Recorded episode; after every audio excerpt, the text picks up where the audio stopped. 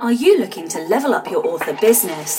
Are you pounding your head against a wall, wondering what your next step should be? Then join me, Daniel Willcocks. And me, Sacha Black, as we haul ass each week in a bid to level up. Level up! Come along for the ride as we delve deep into the business of writing, Craft, entrepreneurship, and every level of the author journey.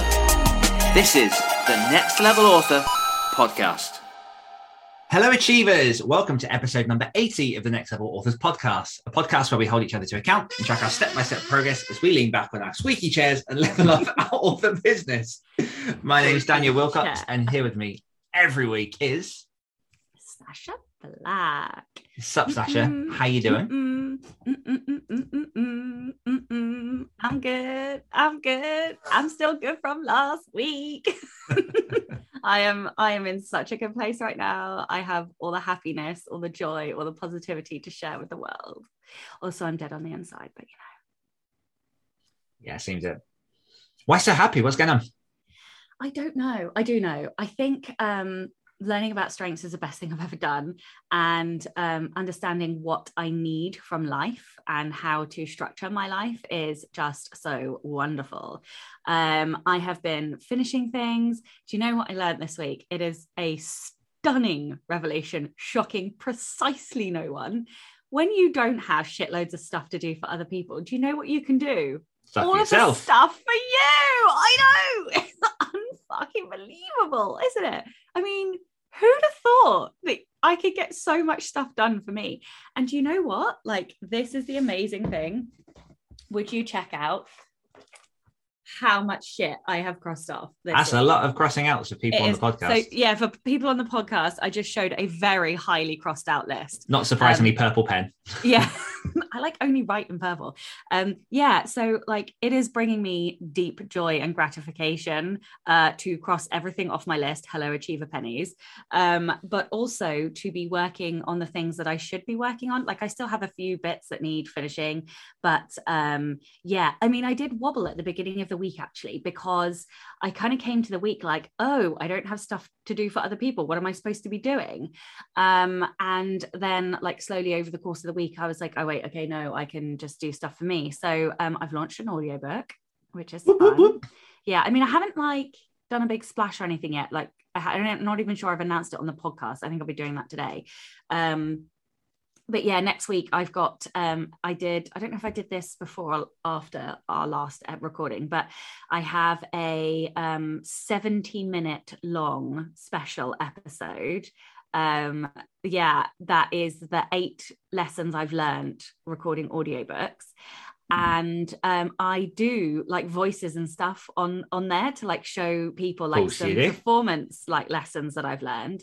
Um and i'm you know i don't preach to be an expert or anything. These are just things that I have learned and picked up it, through the many and varied fuck ups that I made uh, recording the audiobook. So yeah, I am like super proud of that um, special episode, and I also really like it because I uh, found a line in my report that talks about how. Um, I like to do lessons learned to look at what went well and what didn't go so well and how that helps me compete better and be a better uh, competitor.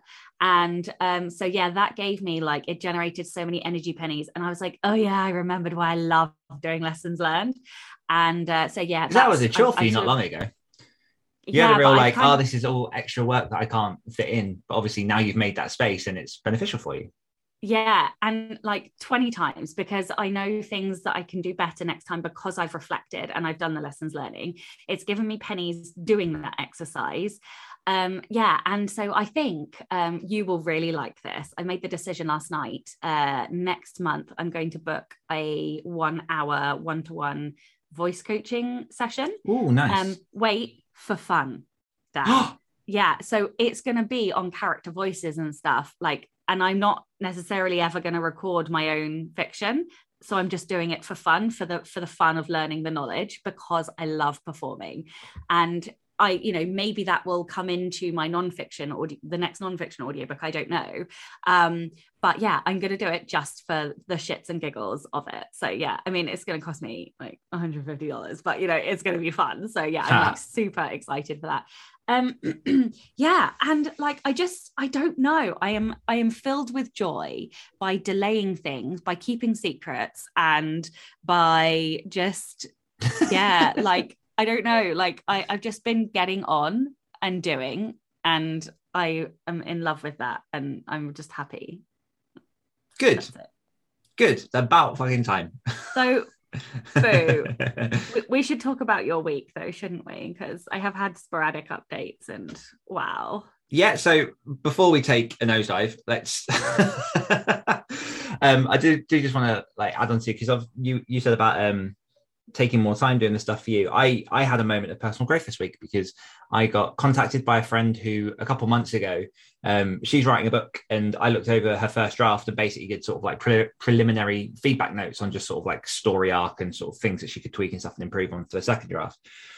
And um, I, I won't name it, but I hope she doesn't mind me um, talking about if if she is listening. But I I she she contacted me and asked if you know, she's now she's done the second draft, whether or not I'd look at it and do sort of a full edit towards the end of this year as part of the book. And I said no in a very in a very polite way because like editing is a fantastic experience to help with your own writing as well because you get to see how other people write and get to pick up those pitfalls and, and the things that work and why they do and don't. Um, but i just it's just not on my agenda right now. Like i have so many other things to do. And although it, it's harder when you've already contributed to something to not see something else through. But I very, very politely was like, I'm really sorry, like that's not where I am right now. Here's the kind of stuff I'm doing. Sent over some recommendations for some other people she could potentially use. And she was very, very like kind and as I knew she would be.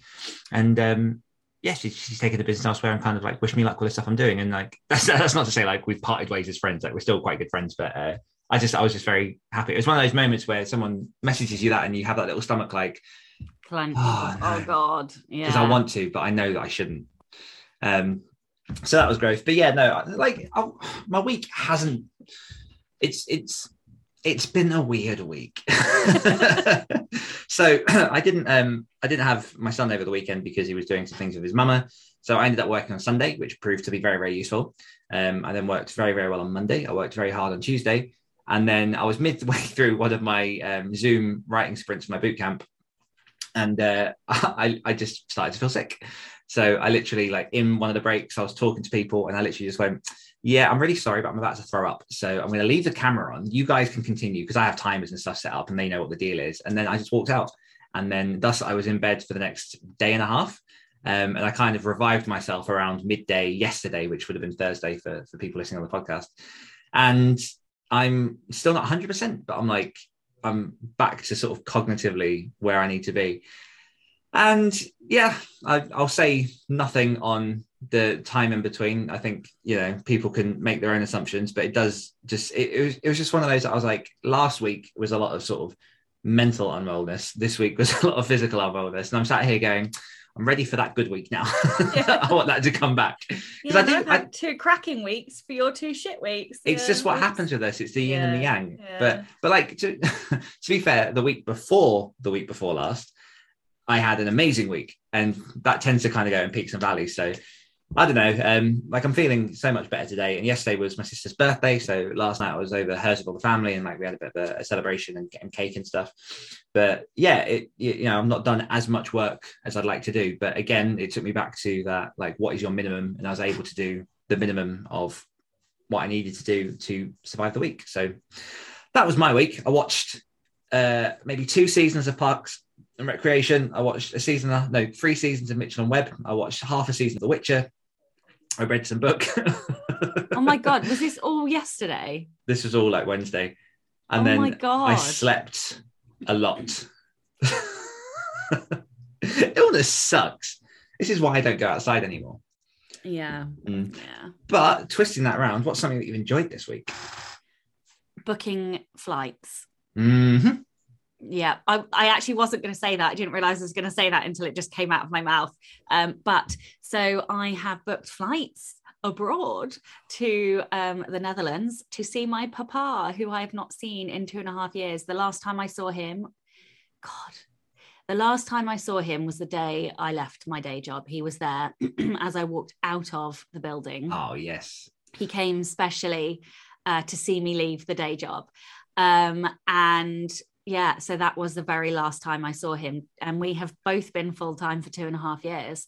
So um, I actually find it quite shocking now no like as i say this because we were sort of talking off air about the fact that i hadn't seen him for two and a half years but when i equate that to having left my day job mm.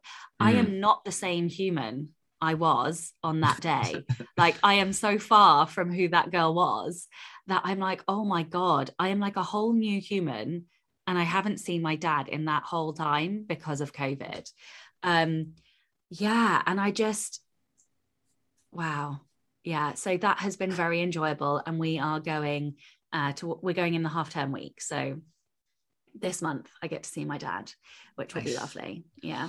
How about it's, you? what have you it, enjoyed well it's weird because the pandemic like it just is a blip now mm. it just like yeah I, I try and think back to like what i was doing this time last year and it was just a Being different lockdown yeah i was in a different house by myself for a lot of it which was nice because I had lots of space, but it was also in a house by myself, which is it, this is one of the things that I love about like Zoom and the fact that digital video communication came on so quickly over the last like few years is like this podcast kept me going through lockdown, great writer share, like the boot camp and the sprints and all that kind of stuff. Like you could still see people even though you couldn't see people. Mm. You know, mm. um, something that I've enjoyed this week. Oh, so many things to pick from. Um, having the shits. I'm going to go for. Um, so I'm I'm reading a book by an author called um, Stephen Graham Jones, who is a Native American author, and I'm currently reading his book Mongrels, which came out a couple of years ago, I believe, and it is beautiful and it is phenomenal and it is poetry and it is oh, it's gorgeous. And it's basically about werewolves. Um, but in a way that I've never seen werewolves written about before. It's kind of it's told from the lens of this kid who um, you you're kind of tracking his journey because in this lore of werewolf, most werewolves don't find or turn into werewolves until they're around the age of 16. And because his parents were mixed, he doesn't know if he's going to be a werewolf or not. But he's growing up with an aunt and uncle who are werewolves. So he's living the werewolf life, but he's he's not sure if he is going to be a werewolf. But mm it's telling the story from like when he's eight, when he's 11, when he's nine, when he's 13, and all these different stages of like having to travel around the country because werewolves have to move a lot. Um, and there's so much thought and depth and color in the, the, the legend that they give the werewolves and how they work and how they exist within society without getting caught. And I think just the fact that it's told from this lens of this kid who's it's almost like this imaginative side to him um, as he's telling the story, and I, I, I, it's really difficult to explain, but it's such beautiful prose. And the reason I'm enjoying it so much is because, um, and this is I will say this is my opinion, and I know lots of people who have loved this. His latest book, um, The Only Good Indians, which is a Bram, uh, not Bram, I think it might have won a Bram Stoker, but it definitely won a This Is Horror Award um, for best novel this year. I did not like, and I wasn't going to give this author another chance until um, the people in my horror reading club were like, "No, you have to you have to try some of the other other stuff, other stuff because like Mongrels is incredible, and Mongrels is incredible." And for me, it really does go to show that like a story can really change the voice and what the author can portray. And like the thing that I love about what he's done specifically is that both books are so uniquely different. And you can tell that he's really trying to stretch his writer muscles and going down different territory. And he's, he's being bold and trying new stuff. And you know, sometimes that comes with risks, and sometimes that doesn't. There's a rubbish truck outside my house. That's what the beeping is. um, but I, I, love it when authors can make bold choices and really try to like grow their art. And there's mm. always going to mean that there might be some misses for some people, but it means that you'll get some sort of knockouts on the way. And yeah, it, it has kind of shifted my perception of him as an author. One of my favorite obsessions with craft at the moment, and I do wax and wane between different things, but at the moment it is voice. It's mm. I just I'm fascinated by voice, and the voice is so good in this. I'm fascinated by individual author voice and by genre voice. So like I Mm. one of the things that I picked up last night. I'm reading this book um, called "Who I Was with Her," which is, of course, a young adult um, lesbian, bisexual, kind of contemporary, bittersweet romance. Uh, so it's a very good comp author uh, for the Scent of Death, um, and the tone is very or not not necessarily the tone but it sounds like other books in the genre which obviously it should do that um but i'm picking now i'm reading enough of them i'm starting to be able to deconstruct and to to see like the Oh, different you're gonna love our question. and um, one of the things that I picked up is how different young adult fantasy is to young adult contemporary, or, or just contemporary in general. Contemporary in general, or this particular type of contemporary anyway, they are very narrative. Like there's so much narration from the protagonist and reflection in a way that I don't think you get in fantasy. You get a little bit of it in fantasy, of course, because you need your characters to um, grow, but it's nothing compared to the detail of this. And uh, yeah, like I am having a field day deconstructing and yeah anyway sorry i'm just geeking out for a minute i just that was a reflection that i had last night was the difference between um no matter how sort of like world building or you know de- how much detail is in a fantasy it's still mostly plot driven Mm. um, versus contemporary, which is really focused on the characters. And I'm not saying you can't have fantasy that's focused on the characters. You can. I, I don't know. I I'm still deconstructing and still trying to um, intellect on it. And Yeah. uh, of course, I haven't like got the exact way to explain what I'm trying to say, but I will. I will come back to you um, before Oh. I upset people who are like, "Well, I write character-driven fantasy." I know, honey, it's fine. Like, it's Yeah. fine. You do. I've do had that a few times where like people have asked me a question. It's like I have thoughts on this, but I haven't like vocalized them enough Yes. to like get the solid Yeah. grasp of what I'm trying to say. Yeah. Um, yeah. Also, just because as you were speaking, I had um, just a sudden thought. I don't know if everyone in the audience would understand what you mean by contemporary. Like, if there are some sort of newer authors, what? How would you So- describe contemporary? okay so so to explain contemporary i'm going to explain fantasy so fantasy i mean anything that's not set purely in our world so it could be in our world but they you could have changed something so there's magic for example even if it's set in um, our world but contemporary essentially by contemporary i mean something set in our world relatively in our time zone Mm. so sort of maybe 90s onwards, maybe noughties onwards, even stretching maybe to the 80s, maybe not to the 80s. It's starting to get a bit more. I know it's fucking We are getting it? We were older. born in the 80s. I know. Wait, But, um, yeah, anything, fuck off. Anything um, that is sort of set relatively in our time, relatively in not relatively actually in our world is what i mean by contemporary so like romances are contemporary but i don't really yeah i mean they are technically contemporary but um this is very much like high school set that's you know this genre is you know yeah Yeah. so there you go sweet weekly confessional. So Sacha will work on Trey, read more, yes continue Yes, shutting yes. down tasks, yes and finish Storyteller by end of play Friday. yes Boom. Full- full fucking house bitches I I've gone back and reread mine. This is wonderful. oh Dan will create a presentation and give it at the Be a Bestseller uh, Road to Resilience conference. I did that yesterday. That went Yeah, you did. swimmingly. Um, and finish the resources for the challenge, which I actually have done. I thought I thought I'd added as well. I thought I'd added the ghostwriting stuff, but I didn't because I knew that I had this stuff to do, which worked out well because I was in bed for a day and a half. Thank God. So you did actually survive the week. Well done, sunshine. I did it. What's the conclusion on last week's failure? so I have been thinking about this all week, and I'm in a really difficult position because I, I personally feel like the accountability isn't necessarily working because we, I definitely am av- avoiding because I'm not driven by the what we're doing if that makes sense. Like i don't it's not working as motivation. It's working for me to be difficult and avoiding because i don't necessarily work in one week blocks. So I was wondering whether we change it to month blocks or we just stick with the quarterly challenges.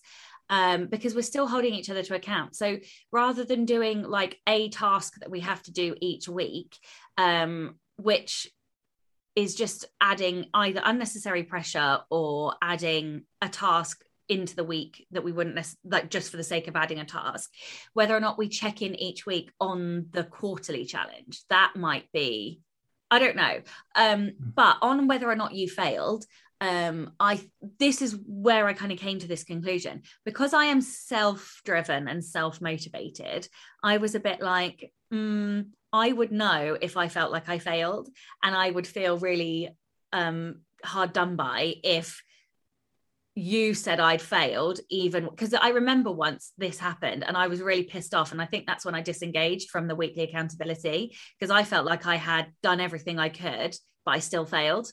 Mm. And um, so that is sort of when I switched off. And so, yeah, I don't know. I, like, that's why I'm saying you're telling me you don't feel like you failed because you know we all have need those mental health weeks and i'm like yeah cool i know i get that because you deliver week after week after week and that's why i'm saying i don't think it works so yeah Mm. that's where my thoughts have gone so maybe Yeah. one for us to continue talking about offline Yeah. Yeah, no, I agree. I think um it is it is difficult trying to come up with something each week when we're already kind of doing the things that we know that we're going to be doing. exactly Um, like I think the good thing about the forfeits, I think it's one of the things that like, especially in the beginning few months um slash like year, the good thing about the forfeits is obviously like I'm pretty sure that the audience enjoy that kind of like tension of like, oh well they won't then kind of the forfeits that come. yeah i um, agree I Yeah, but no, I, I totally agree with you. I think like definitely number one, whatever happens, the the tasks need to be much more like accountable for. Um, but they also need to be more flexible in that way to allow for yeah because i'm finding i'm just putting arbitrary stuff Mm. rather than things that are going to that i you know that are part of my fo- focus or i don't know i don't know it, it, it needs to there needs to be a bit more structure or then it needs to be tweaked i think mm-hmm.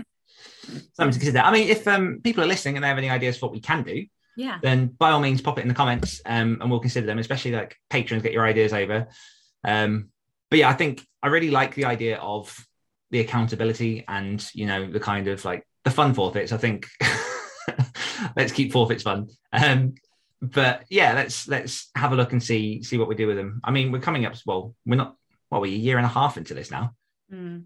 Jesus, won't be long until it's two years, but like especially coming up to the end of 2021, we can have a look at like maybe a new way to approach going into the next year and, and sweeping that through. But no, I agree with you. yeah Okay. level up Yes, give me a level up. Okay, Julie Heiner, a very challenging month. Sometimes things happen and you just have to deal with it. Oh, look, this is very on uh, brand Yes. this week. Um, I finally got back on track. Then, well, just had some issues and was in bed for some days. It's all good. I'm back uh, and I'm pumped and I'm excited about my first collaboration. Uh, the launch and celebration are coming up. Um, I've got another horror story accepted in a killer anthology launching in a couple of weeks. I'm going to launch a solo horror novella on Halloween, and I just signed up for a script writing course. Shudder, here come eight, some 80s metal murder. Yeah, everyone. Um, no matter what challenges come up, regroup and keep going. And I think that is the perfect level up for this week. Um, Julie is a juggernaut. awesome. Yeah, I was just about to say she's a machine. I bet she has like discipline and consistency in her strengths. I can't Probably. help it. I'm sorry. No, Um, or um, focus maybe. yeah, no, Julie, Julie's doing lots of really cool stuff. And um, like we both co-edited the Omens Call anthology, which came out on the 1st of October. I've um, arc read her latest book, Owen's Terrarium, which is fantastic and coming out around Halloween time. And yeah, she's just she's just a fantastic example of someone who not only like knows how to have fun with her writing, but she can also like portray that to the public as well. Like I left her to basically just organize and sort out the the Facebook Live launch event for um, the Omens Call, and we had such a fun time. And it was all professional. It was slick. She does like rock parties and things with her own launches, and it's just if people want to see like how to launch a book and how to just have fun doing it, then check out Julie's stuff because it's it's solid. I think she's a shining example of how to do it your own way. Mm-hmm. Yeah, Yeah, I love and- that about her. Yeah, and me and Julie may or may not be working on something else in the next few months. Just throwing that on there. Uh. So, level up challenge. Want to say um, congratulations to the people in the post who have already told us that they've won the challenge, including Andrew, Meg, Ember, Rianne, Claire, Brett, Ara, Sam, and Cassie, who uploaded a wonderful video Oh this my morning, god, I teasing the eggs. Video. Yeah. teasing the eggs. I And- loved it. The thing is, I, I saw her post saying that she'd won, and then I saw the video and I was like, has she failed? Has she just realized that she failed? But no, she was just making breakfast. so I do just want to remind people that if you didn't quite hit what you were after, it's all just in fun. There's nothing too serious about it. Like the, the egg juggling thing, it doesn't mean you're a failure. It just means you didn't quite hit where you want to be. And I want to see those videos. And to be fair, I do have to film my egg juggling. Not that I didn't do the challenge, but I just want to juggle some eggs to see what it's like um, and have a reason to do that. But we have also, um, so we've been discussing the Q4 level up challenge. Oh, before we get into that, um, what, what we will do is what, let me try all of this again. So by the time this episode airs, we will have posted on the Facebook group with the Q4 challenge and also the winners of the prizes for the Q3 challenge, which was just as a reminder, a 30 minute call with myself and Sacha, a hardback copy of my self publishing blueprint, and a copy of Sacha's 10 Steps to Hero workbook. And then, like I say, all the details for Q4 will be over in the Facebook group. Um, but we might have a few sort of Christmas goodies and surprises in there for y'all as well. So get involved. Uh, comments. Yep, that's me. okay, so we only had a couple of comments last week. Edwin said, um, I am a lifelong learner, picking up far more outside any formal learning environment by pursuing interests as they arrive. I learn by going over a subject time and again, revisiting those parts that draw me the most on every occasion available to me. You're doing Well, your I- audiobook voice. Well, love it. I have taken, I can't, I just slip into it. I started reading. I started reading. I'm doing. that was so different. I slipped into. This is a problem. Like when you Okay, comments from in- last week. So, what have we found? I love it. Sorry, Carrie. I can't help it. I, it just happened. it's it's reading, I think, because obviously you have to read whilst you do that, and so I just slip into it. Fuck off! You can read the rest. I haven't got them in front of me. This is your job. Oh, while I have taken a range of workshops over the years, the thought of going back to a formal situation best suited for people who don't rock. I don't want to read them now. Go on. I wasn't saying it was a bad thing. I was just saying it was different. Ida says, I love this episode. It's really hard not to do it. I'm a Do it. lifelong learner. While at uni, I kept taking extra classes and adding majors and minors because I loved being there and did not want to leave family and friends and did not understand what ta- was taking so long. Lol. I've really thrown you off. really thrown me because I nearly dropped into it again. You did. I, that's what the You pause can. It's was. fine. It's fine. then I went back for the masters. A few years ago, I had a chance to do several post MA classes and I loved being in class. It was hard with kids, but I loved it. I've uh, considered a second MA. I've also considered a PhD. Uh, there's a particular PhD I'm interested in, and it wouldn't even add anything to my career unless I want to be dean. And I don't know if I do want to be dean, uh, but I would love to do it just because of the subject. I'm also one of those that will see something on TV or a website and I'll go search slash learn about it until something else grabs my attention. Beautiful. Thank you everyone for commenting. Before we go into the main question, I do just want to remind people that uh, I, uh, well, as of the time this podcast airs, I'll be on day two of the five day free Nano Preppers Challenge. It isn't too late to join in. If you want to jump in, you can go over to uh, facebook.com slash groups slash activated authors and jump straight in and get all the resources and get involved. Um, and for people who are looking at really trying to conquer Nano, if you've struggled to beat NaNoWriMo in the past, then check out my bootcamp, which is at danielwillcocks.com slash nano, where I've got a group of authors together, smashed into a tiny little group where we're going to just absolutely kill nano and drive people forward. And it's got loads of good resources. We all work together. And what I will say, and I think um, I probably mentioned this on the podcast before, but like the national, international average for completion for nano is less than 20%. Last year, the bootcamp got a 78% completion rate. So you know, there's there's truth and there's proof in actually joining a group and you know being accountable for what you're doing. So check that out. Sacha, do you have anything this week? Oh, an audiobook. Hey, I was waiting for that. Yeah. Um, so if you would like to hear my narrator voice, actually, I was trying to think. I don't think that is my core narration voice. It is one of the narration voices anyway. Um, yeah. So I have an audiobook. And um, if you would like to check out my audiobook in my very sultry audiobook tones, then you can by visiting um, any audiobook store or Oh, getting a little bit audiobook app. so does Chloe. No, I'm joking. Oh. um, sorry, sorry, that's too far. Um, no, uh, yeah, you can check out. Ruined it. Um, you can check out. Uh, it will be direct on my website. It's not quite yet, um, but yeah, thirteen steps to evil. If you want to learn about characters, if you want more of my sultry tones, um, yeah, or if you just want to be nosy, then go and check it out. I'm really, really proud of it.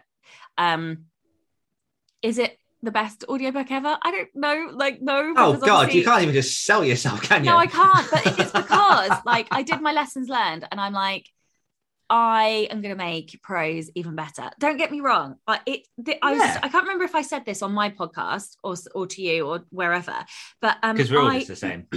I know they all blend. I have not had this sense of achievement in a really, really long time. It was so hard, so hard. And I worked my ass off to get this. And it sounds fucking good. Like, Mhm. and I am really, really proud of it. Like, I have not been this proud in such a long time. And yeah, I am so pumped and excited to do another one. Uh, I'm just not going to do it until I finish Trey. but um, yeah, I I am so proud of this audiobook. So yeah, I just wish that it was on CD and I could hold it because like yeah. it's a thing I've created that I don't I can't hold it. So it's a it's an odd like I just wish I had a thing that I could show for it. I Mm. mean, obviously I have a thing I can show for it, but not like a tangible thing. Yeah. Um, yeah, but that's yeah. the problem with digital stuff. yeah, yeah. It is good though. I w- I won't lie. I it is pretty fucking good. Well, people can check So out a sample check of it it on your Instagram. They can, yeah. It's like a cheeky sample. Cheeky. Um, yeah, it's cheeky, cheeky. I am going to um, pull off some more and make some more audiograms because Becca is amazing. Has done done a few images for me, um, Nice. so I will put some more samples on there over the next few weeks. Um, Beautiful. yeah, Right. This week's question. And again, like it's always interesting how the question I'm going to ask somehow seeds itself into a little bit of what we were talking about in the in the preamble. Um, I need your help. okay. So I, as I, I don't believe there's any secret to you, I am currently reviewing where I go forward with my own fiction. Because I, for the longest time, have been writing mixes of like post-apoc, of horror, a little bit of sci-fi. Um, and one thing that I have found is horror is very, very difficult to create a series or to serialize or just to kind of create more expansive works. Not impossible, people have done it, but in the way that I like to write my horror, I don't know that that's the path. And when I created When Winter Comes, that was my attempt at writing a serial and to do something bigger. And I now have this like chunky book on my shelf. But one thing that I keep coming back to is the idea of getting more fantasy with my books and specifically more sort of horror fantasy, dark fantasy. And so I'm on a bit of a journey of genre exploration because we we both agree that when writers start writing their book, one thing that will infinitely help you down the line is know your genre before you start writing as much as you can because then you understand tropes, you understand everything else. So my question to you is how do you find your genre? Fucking hell. Um. oh, that is such a hard question. Yeah, stupidly annoyingly hard. And then this is the question that we expect like new writers to answer.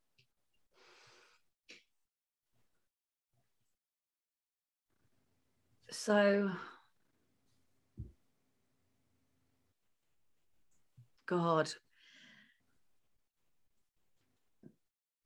I think there's a a tangible answer to that and an intangible answer to that.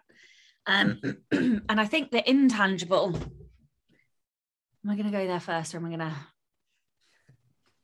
Okay, so I think the tangible answer to that is you have to read a lot and widely. And I think that is one difference between writers and readers. Um, and by readers, I mean people who don't write but like reading books. Because people who don't write, who like reading books, more or less stick to one genre and that they will have found that via I don't know, something in their childhood that led them to whatever genre it is. And I was kind of reminded of this recently because I um my my wife has um this these friends and one of them is a prolific whale reader. Will read two to four books a week every week. Mm. Um and pretty much solely science fiction. And I sort of had, you know, asked about things slightly out of that. And it was like, oh no, that doesn't really interest me. And I'm like, how do people only read in that one genre? Because I, I can't do that. Like, yes, I know I am about to binge read probably 70 books in one genre but also you know i've just read crime books and a romance and a historical fiction and i also read nonfiction and i've got some literary fiction up there that i want to read in the next year. And so i definitely have two or three genres that i prefer and that i tend to read in. Um, but as a writer i can't help but read in other genres. Um, not least because you pick up things that they do that you can bring into your own genre. So, yeah, I think the tangible answer is by reading mm-hmm. and reading with intention, like in genres and subgenres so if you if you know you have a preference for fantasy you've got to read and like go out and target and and find books that are in a variety of sub subgenres to try and work out what it is that you like so that is really the the the the the easiest way to do that. The other thing you can do is look at well, what kind of stuff do you watch? Like what subgenres is that in? That might be another way to think about it. Um, because funnily enough, guess what I watch? Teen Everything. Shit. Teen shit. No. no, teen shit. The majority of the stuff that I watch is teen stuff. I've just finished Sex Education, right? Teen teen TV show. Um, things like Vampire Diaries teen fantasy, um, you know, stuff like that. That said, there is also another part of me that absolutely loves political kind of fixer roles. So like Scandal, The West Wing, um, Ray Donovan, um, uh, The Sopranos is one that I really want to watch, but I know they have to like really carve out some time to do that because I had so I haven't ever watched The Sopranos. So um, The Bodyguard was another one. So like there's another thing like eh, stuff that's heavy action, even though I don't read like thrillers and stuff. Um, but yeah, that political, there is a thread there that I have noticed um, mm. that will come, I think, at some point in the future. So that more on the intangible side, I think, is know thyself and and observe thyself so one of the things that the reason i worked out i was in the wrong genre for now and i say that because yes. as somebody who is a high learner i know I will write in many, many genres over the course of my career. I am not going to pigeon pigeonhole myself into just young adult lesbian or just young adult fantasy. I will write adult fantasy. I will um i will probably end up writing some romance if i'm perfectly honest. You know i am i'm probably going to write something political at some point. I don't know. Um and i'm going to write more mind stuff philosophical philosophical stuff too. Anyway know thyself. How do you react when you read books?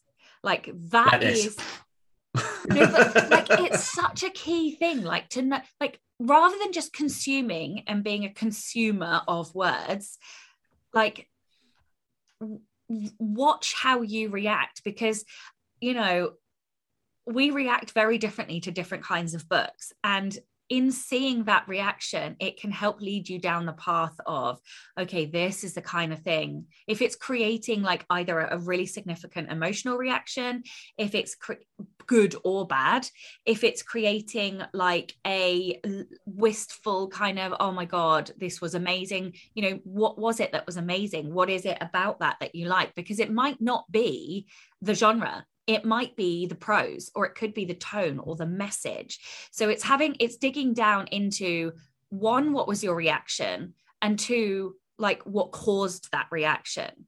To see whether it's theme style and voice or whether it's actually genre.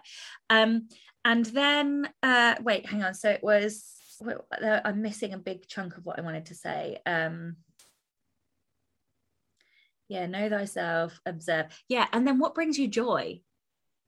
Like so last night i opened this book right? And within five pages i was like oh, it was like this weight off my shoulders this sigh this sagging relief to be back with a tone and voice that feels like home.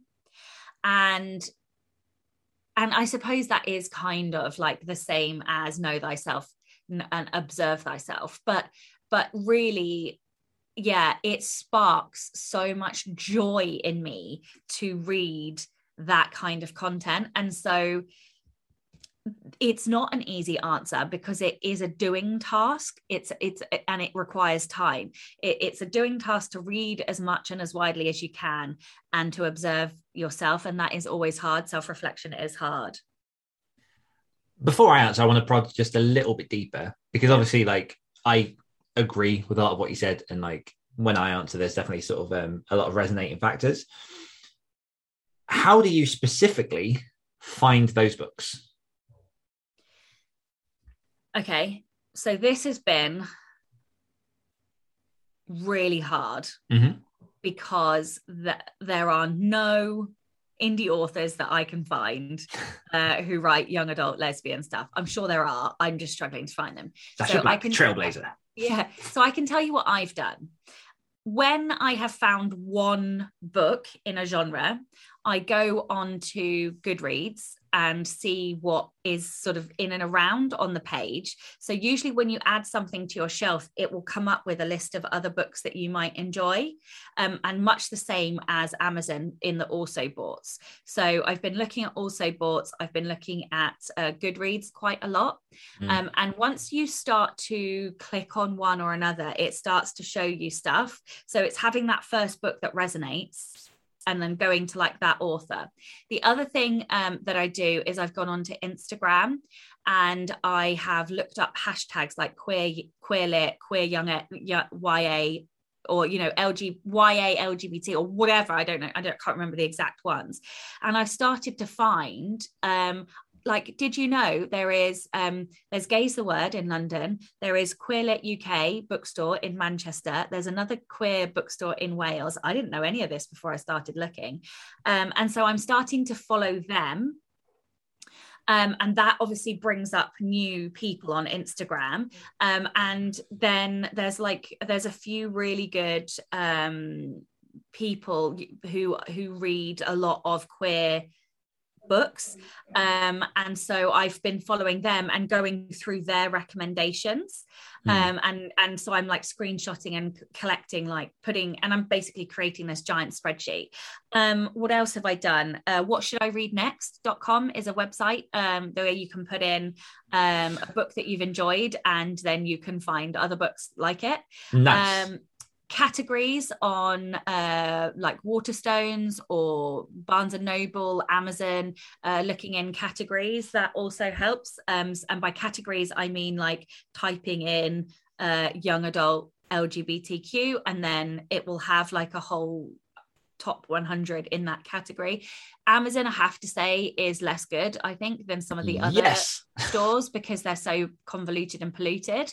Um, but some of the other stores are still quite pure. So, like Waterstones has um, some quite good young adult sections, although they are all trad, um, and so it that makes it harder to um, look for uh, what you're looking for. Another thing that I am yet to do, but I'm about to do, um, there are some young adult um, Facebook groups. So I'm also going to post in young adult Facebook groups asking for recommendations. Um, the recommendations are always a bit hit and miss, but they are a jumping off point. Um, so you can then use those to go and find individual books. And I would say over the course of about two weeks, I've now got a list of 130 young adult lesbian and bisexual books.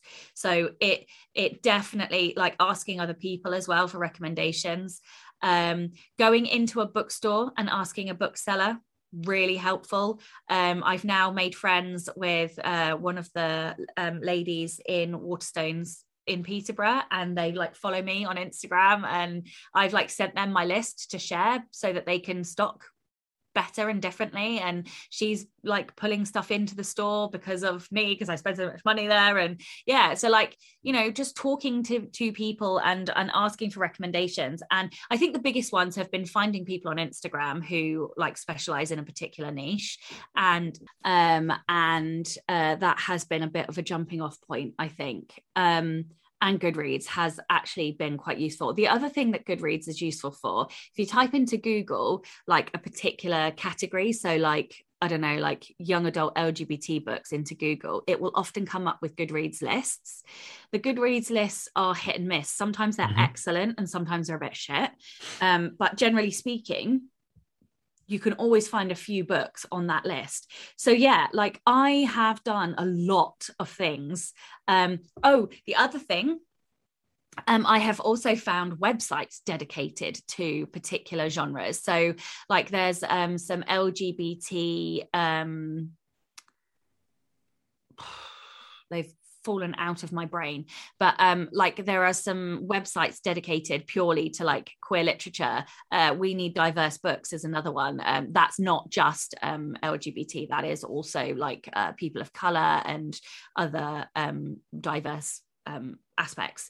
Um but yeah so i have found websites that are like book webs book recommendation websites um dedicated to particular uh, genre so yeah like digging is mm-hmm. is is what I can say. And um, for me, it has helped to pull a list together. Um, if you're not a list person, that might not help. Um, but keeping that list has been really helpful because it's given me jumping off points to find other other things, and mm-hmm. also then I don't buy the same book twice. Ah, yeah. Is that a bit better and a bit more tangible for you? That the whole thing was good, but yeah. So two things just quickly that while they're in my head. Number one, um, it's a very good example of when you can actually like use the algorithms of social media to help you instead of just showing you like the stuff it normally does. Uh, and the other takeaway is obviously like it takes time.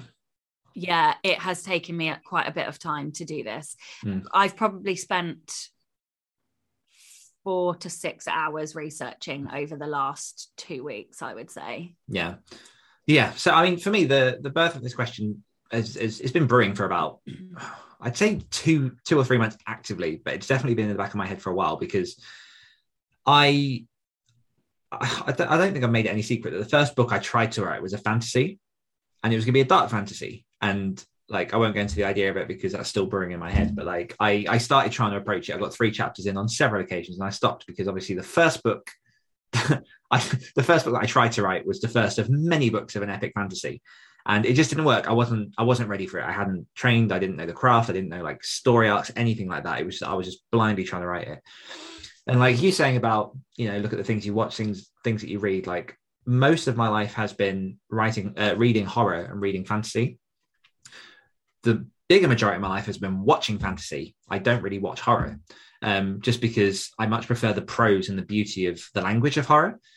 Um, and so as I say, one big thing that I, I, think I'm ready for is to try and create some big work, some kind of universe in which I can tie a lot of my works together. And I want fantasy to be an element of that. I mean, I've got fucking J.R. Tolkien tattooed on my arm for God's sake. Like, I like it. It's not.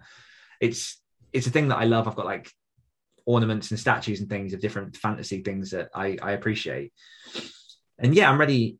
I feel ready now to write this this big thing. I just don't know what it is yet. And the the tough part for me, or uh, not the tough part, the, the part that kind of really brought me around to starting to think about this properly was I've read quite a few dark fantasies. I've read a few fantasies over the last year, like friends' books and other ones that have been recommended, and they haven't resonated with me. And as I said to you recently, the reason they haven't, I've discovered, is they were YA. And I'm very much a person, and in no way do I mean for this to be snobbery. This is just like me and what I, I like to do. Like I love to learn. I love to like improve what? What's the face for? Careful because you're about to slag off my genre. no, I'm not sagging off the genre at all, but like for me, I much the stuff that I read is adult. And you've got me on edge now. Sorry, I can't Like, help it. no, Just you abs- say you. s- go on. yeah, no, it's it's not snobbery. It's just for me, like I prefer adult because YA doesn't resonate because I like to feel untethered with my writing, which is why I write horror. Which is like one of the big draws for me for horror is like there there aren't really any limits. Like I can write whatever the fuck I want, and I don't have to like tone things down or like worry about sort of crossing any boundaries. It is just horror is horror, and that's why I love that genre because it's it's just unadulterated. It's just freedom. Counterpoint. Yeah, uh, um just that I feel that way in YA.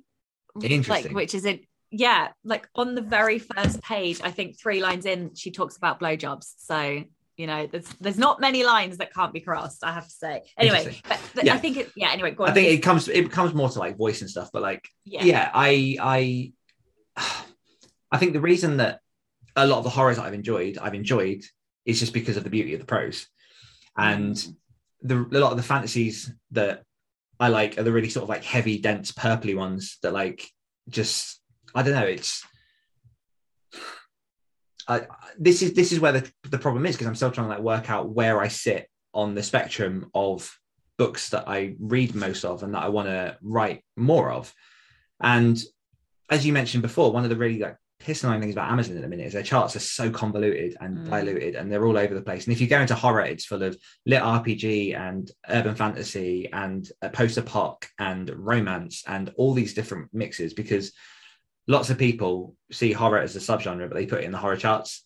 Mm. And so my curiosity, my my thought patterns at the minute are like maybe maybe my home is fantasy with the horror subgenre. So I've recently read a book um, by an author called Douglas Clegg, and the book was called Priest of Blood, and it was like uh, book one of three of the Vampyricon, and it was like this sort of dark fantasy, and it was delicious.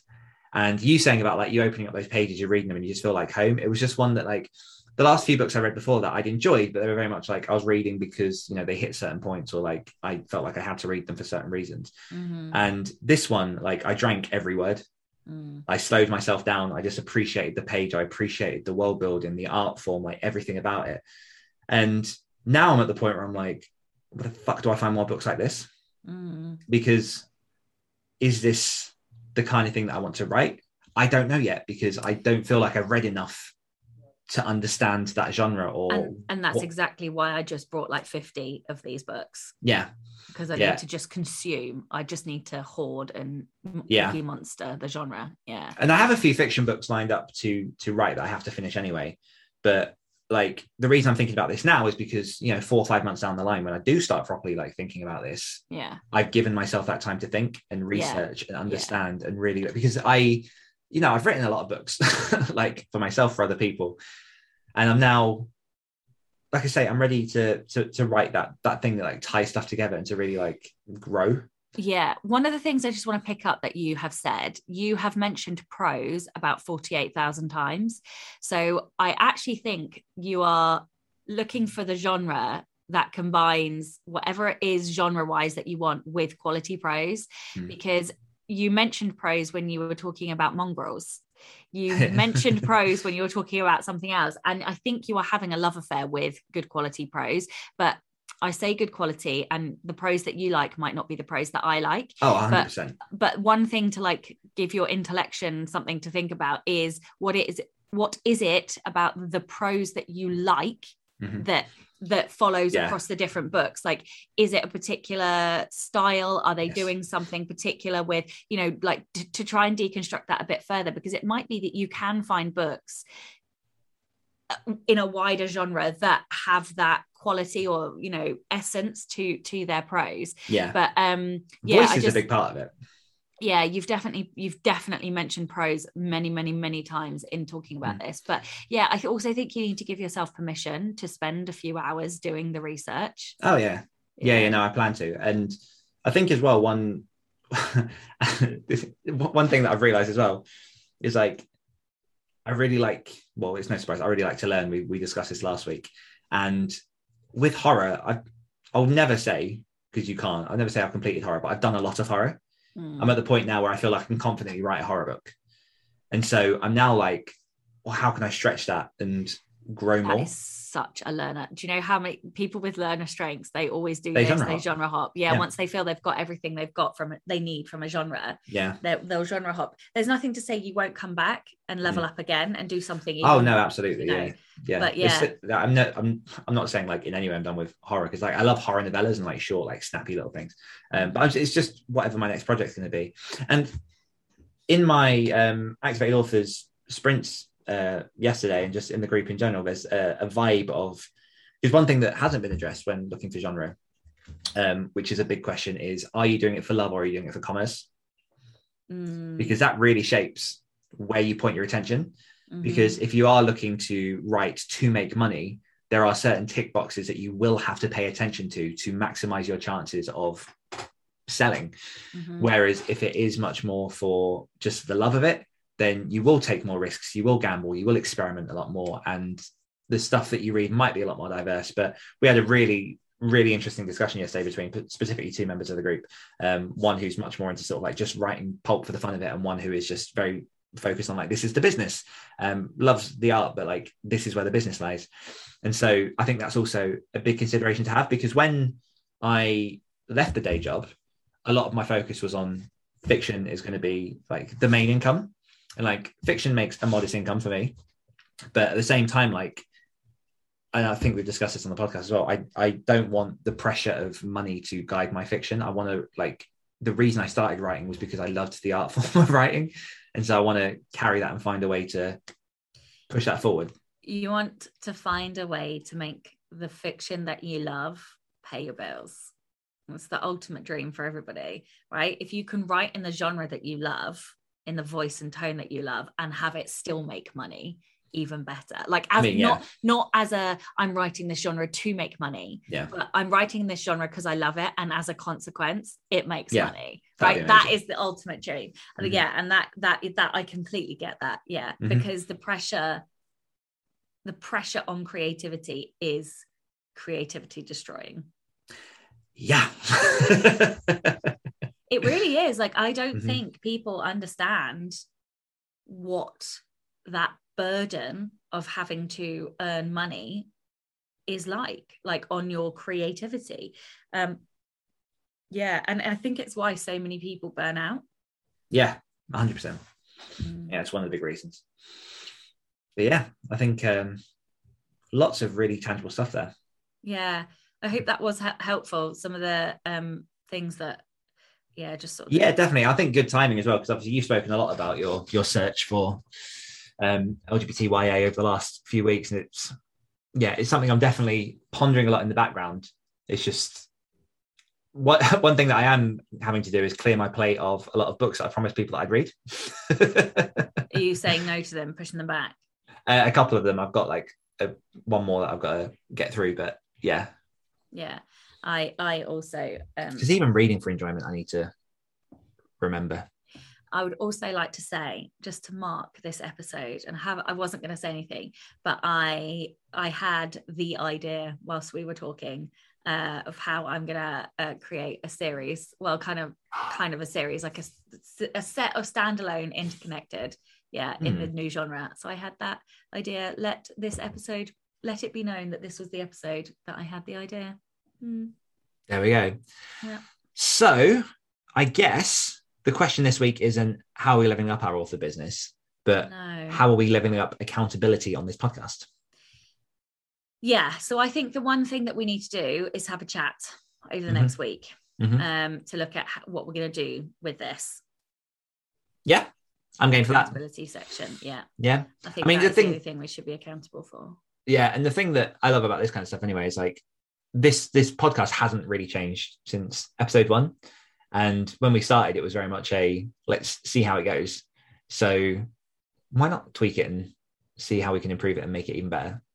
Yeah, exactly. Because I think, you know, we're growing and changing and have got different focuses. And um yeah, I want to focus on the things I want to focus on.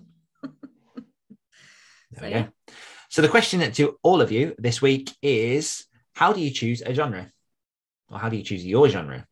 And we will see you next week. Bye bye. Bye bye.